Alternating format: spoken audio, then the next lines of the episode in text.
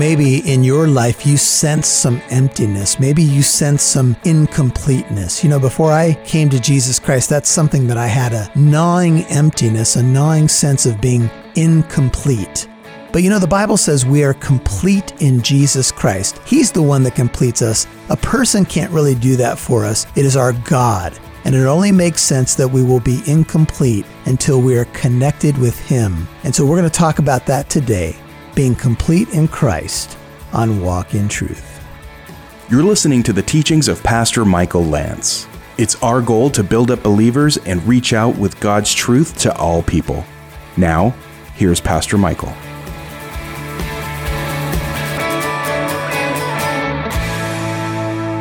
The goal of ministry is to present people complete in Christ. You can be complete this morning in Christ.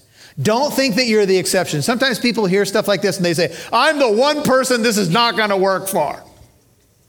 Is that you? It'll work for everybody else, but I'm never going to be complete in Christ. No, it works for everybody. Everyone, every person, every woman, every man, young or old or in between, you can be complete in Christ. Amen? That's what the Bible teaches. Now, the word complete is a word that we need to dig out a little bit. In the original language, in the Greek New Testament, it's teleos. If you're interested, it's T E L E I O S. The different versions of our Bibles translated differently, but the basic definition, if you look it up in a Greek lexicon, means growth, mental and moral character, to be perfect, complete, or adult. And so when you read English translations of the New Testament, they go in two different directions. Teleon or teleos, the Greek word for perfect or complete, is sometimes translated with the word perfect, and I'm quoting from Douglas Moo. He says, Neither of these translations of the word quite captures the sense of the word. Neither perfect nor mature captures it. Perfect is too strong, mature is too weak. Rarely does the word in the New Testament have the sense of our English idea of perfect with its connotations of absoluteness. Mature, on the other hand, is too relative, inviting us to think that we are teleos as long as we are doing a bit better than some other Christians than we, that we could name. Teleos connotes a quality of being so wholehearted in one's devotion to the Lord that one can be said to be blameless in conduct. Schweitzer puts it well. He says, To be teleos or complete is the complete and undivided way in which a person with all one's positive and negative attributes is oriented toward God, toward God, or toward Christ. Close quote. To be complete is to be moving in a direction where one's life is orient, oriented directionally toward God. It does not mean that you're not going to have your hiccups and skin your knees, but it means that you are a man or woman who nobody has to guess where you're going. Nobody has to guess where the train is leading. You are oriented toward the God in whom you have placed your faith and the kingdom of God. Matthew 6:33, we based the 633 service upon it, is seek first the kingdom of God and his righteousness and what? He'll add, he'll add all these other things to you.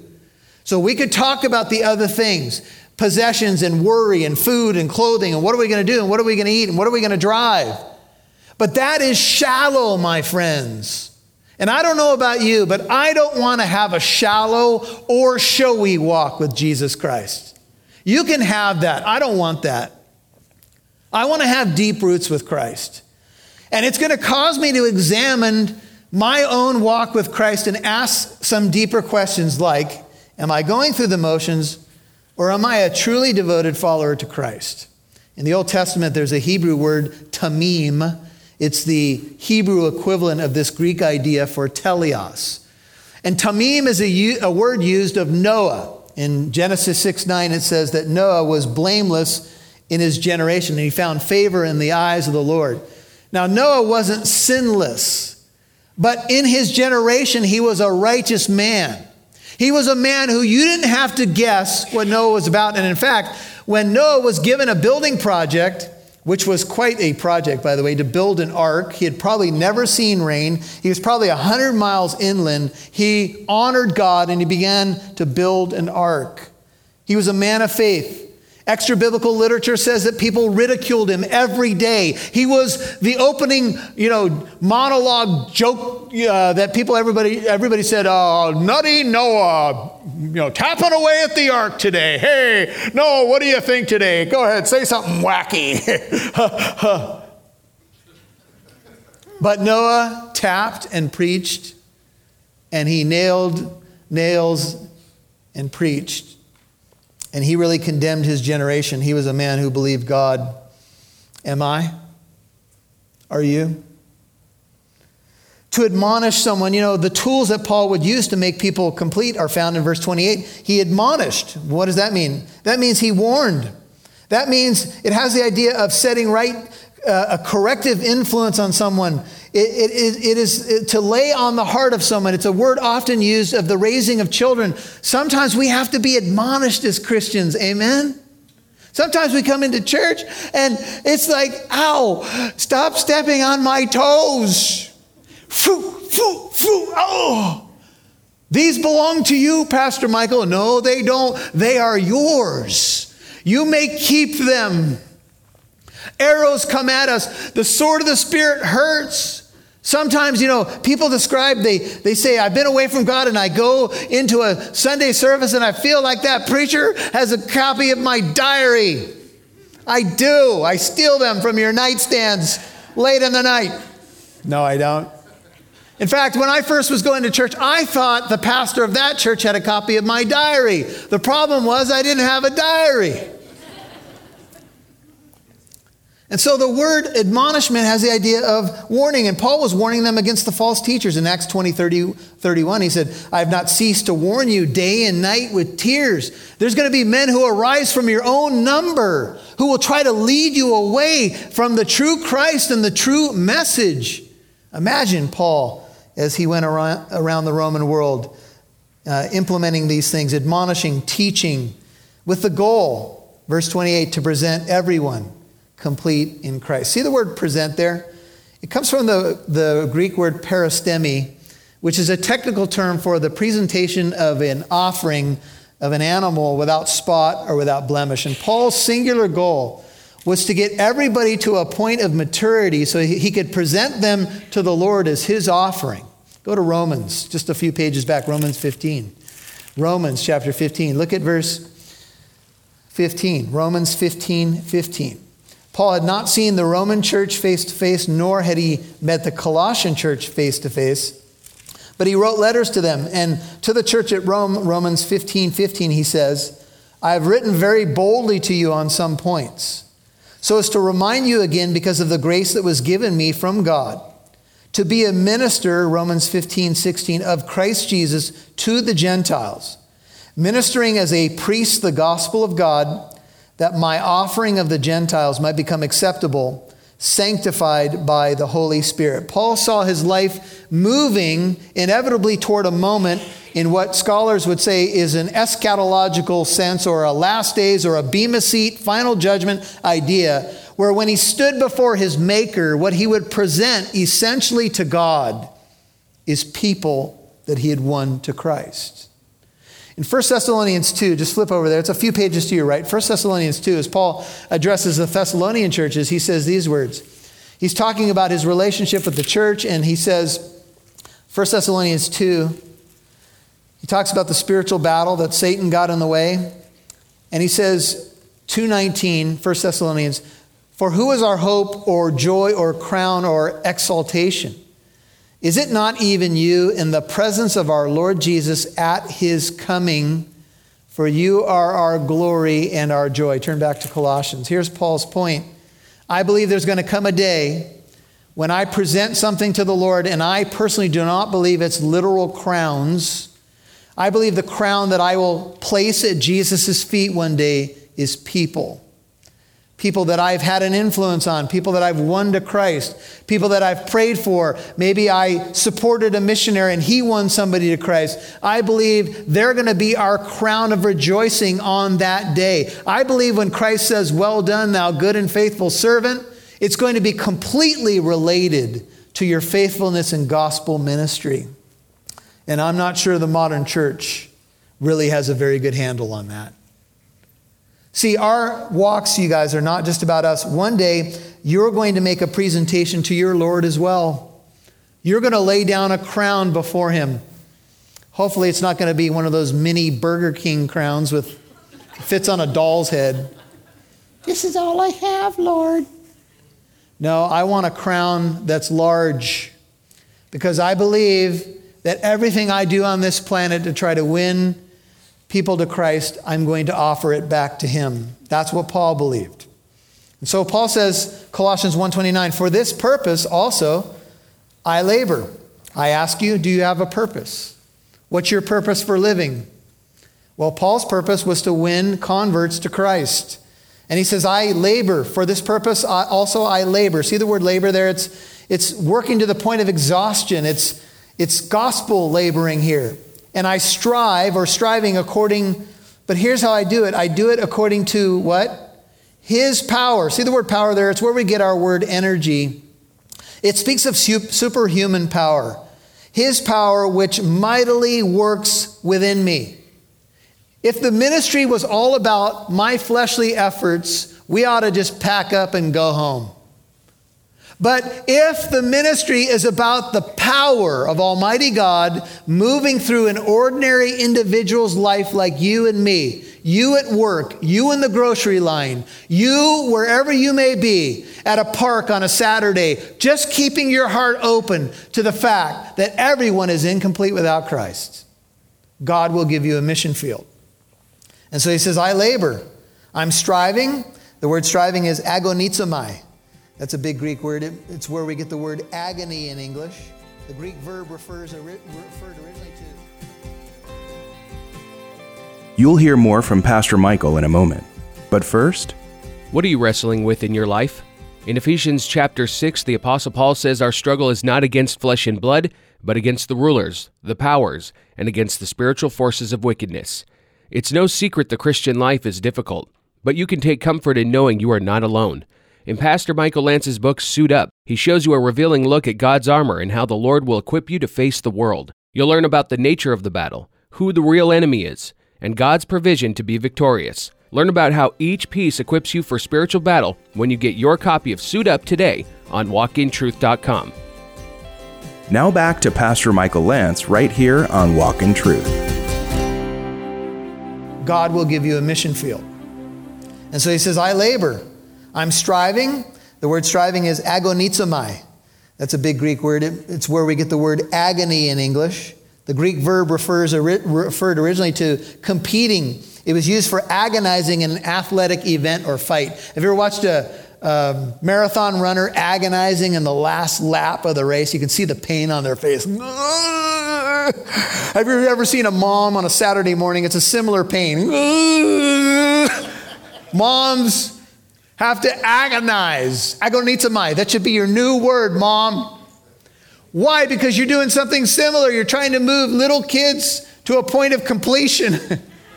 Pastors and mothers have the same job, pretty much. Mom's the hardest job, pastor is about second. Just kidding. It's probably down the list pretty far. But here's the point getting people to a point of maturity can be agonizing. You may spend your life lots of times agonizing over people, situations. You may be losing sleep because you're agonizing over a child that's wayward. And look, we understand that. Paul went through that all the time. He said, Look, which, he said, I have a constant burden on my heart for all the churches. Imagine, Paul, he planted all these churches in pagan dominated lands where there was all this false teaching and there was all this uh, polytheism and a pantheon of gods and goddesses, he was always concerned that false teaching might move converts away from the truth. And so he says, NIV, I struggle with all his energy. You see, here's the key Let it be God's energy, not yours. His energy powerfully works in me. George Whitefield's preaching was getting people out of their beds in Edinburgh. A man on the way to the great tabernacle met a man named David Hume. David Hume was the Scottish philosopher and skeptic of Christianity. Surprised at meeting him on the way to hear Whitefield preach, the man said, I thought you didn't believe in the gospel. To which Hume replied, I don't, but he does. When there's a man on fire or a woman on fire and it's the power of the Holy Spirit, it's superhuman. It's something that you can sense that's beyond the normal stuff when you meet people and, you know, talk about the various and sundry topics that you can talk about. And so we need the power of God in our lives. That's what Paul had. That's why he did what he did. He said, I want you to know, moving to chapter 2, verse 1, he says, I want you to know how great a struggle I have on your behalf and for those who are at Laodicea, one of those sister churches as we described in the opening of this book. Laodicea, and for all those who have not personally seen my face. Everybody look at your Bible, chapter 2, verse 1. See that word Laodicea there? You all who have read the Bible at all and read the book of Revelation, you know there's a Laodicean church in Revelation 3. And do you remember when Laodicea is addressed by John in Revelation, do you remember what Laodicea's problem is? They are lukewarm. And Jesus said, I wish that you were hot or cold, but you are neither hot nor cold. And because you are lukewarm, I'm about to spit you out of my mouth. Here's my point. If Paul wrote Colossians in the early 60s AD, most scholars believe Revelation's about 95. And by the way, we're studying Revelation on Wednesday nights. If you want to come, we just opened the book, 7 o'clock. But when he writes in AD 95, it took that church probably just about 30 years to go from probably a solid church to lukewarm. And I would say in a lot of people's lives, it doesn't take 30 years. Sometimes it takes 30 minutes. Sometimes it takes 30 days. And the reason is, is because we can get captivated with other things that draw us away. And Paul says, I'm struggling. I want you to know of my struggle on your behalf. Paul says, for all those who have not personally seen my face. Now, I don't know about you, but, you know, with all of us struggling with our prayer lives and what to pray for, how much emphasis do you put in your prayer life on churches you've never met before? How much do you pray for people you've never, never met before? Well, that was Paul. And I don't think Paul's just talking about prayer, I think he's talking about doctrine. The word originally here for the struggle was derived from the place where Greeks assembled for the Olympic Games, a place where they agonized in wrestling and foot races, and where they fought to win. If I were Paul, I would have wrote the Colossians and said, "Would you pray for me? I'm in prison. Pray, get all the people to pray for me." When you, if I would have wrote a letter, I would have wrote that. I'm in prison. Help me. Pray for me. Bring me food. I wouldn't have said, I'm struggling praying for you. you, you you're walking around free in Colossae. How bad could it be? But Paul had such a heart. Here he is writing the prison epistles, saying, I'm struggling for you.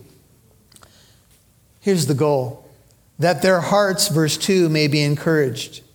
Paul wanted the Christians to be encouraged, having been knit together in love. The word for encourage there is paraklane, a form of parakaleo. It means to call alongside.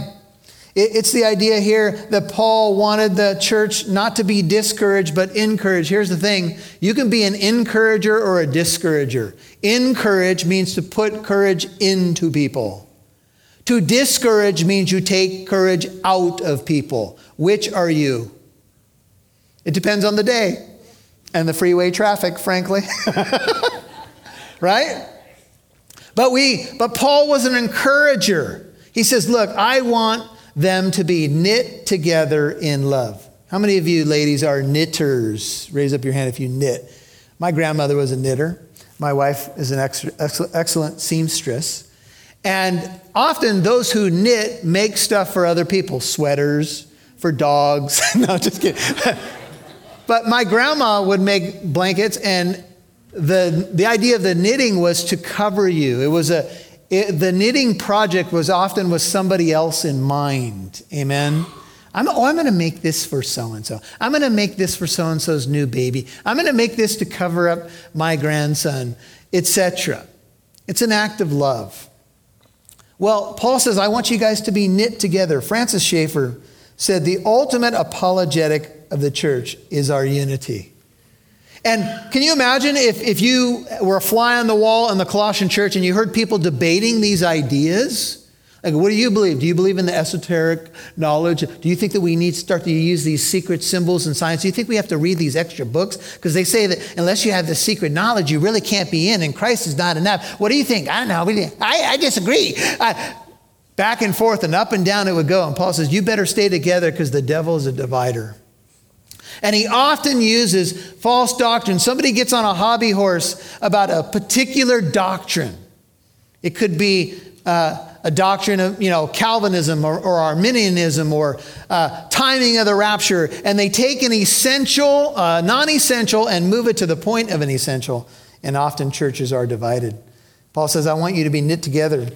Uh, my wife has a sign. Uh, it says, "A day hemmed in prayer will not come undone, will not unravel." There you go. A day hemmed in prayer will not unravel. That's a good one. Go to Colossians 3, look at verse 14. Colossians 3 14. Oh, go back to verse 13. It says, bearing with one another, 313, forgiving each other, whoever has a complaint against anyone, just as the Lord forgave you, so also should you. And beyond all these things, put on love, which is the perfect bond of unity. So Paul says, I want you to be knit together in love because the false teachers are trying to divide you guys. And don't you understand this is what the enemy does? I want you to attain, look at verse 2, chapter 2, all the wealth that comes from the full assurance of understanding, resulting in a true knowledge of God's mystery, that is Christ Himself. If you want to know, if you want to just have it boiled down, there's no hidden stuff you need. The secret has been revealed. God demonstrated his love for us in this that while we were yet sinners, God put his love on display at the cross. God's not keeping it secret. Christ lived in the very history in which we are now walking. Those of us who go to Israel next March will walk on ground where he walked. We will sail on waters that he walked on.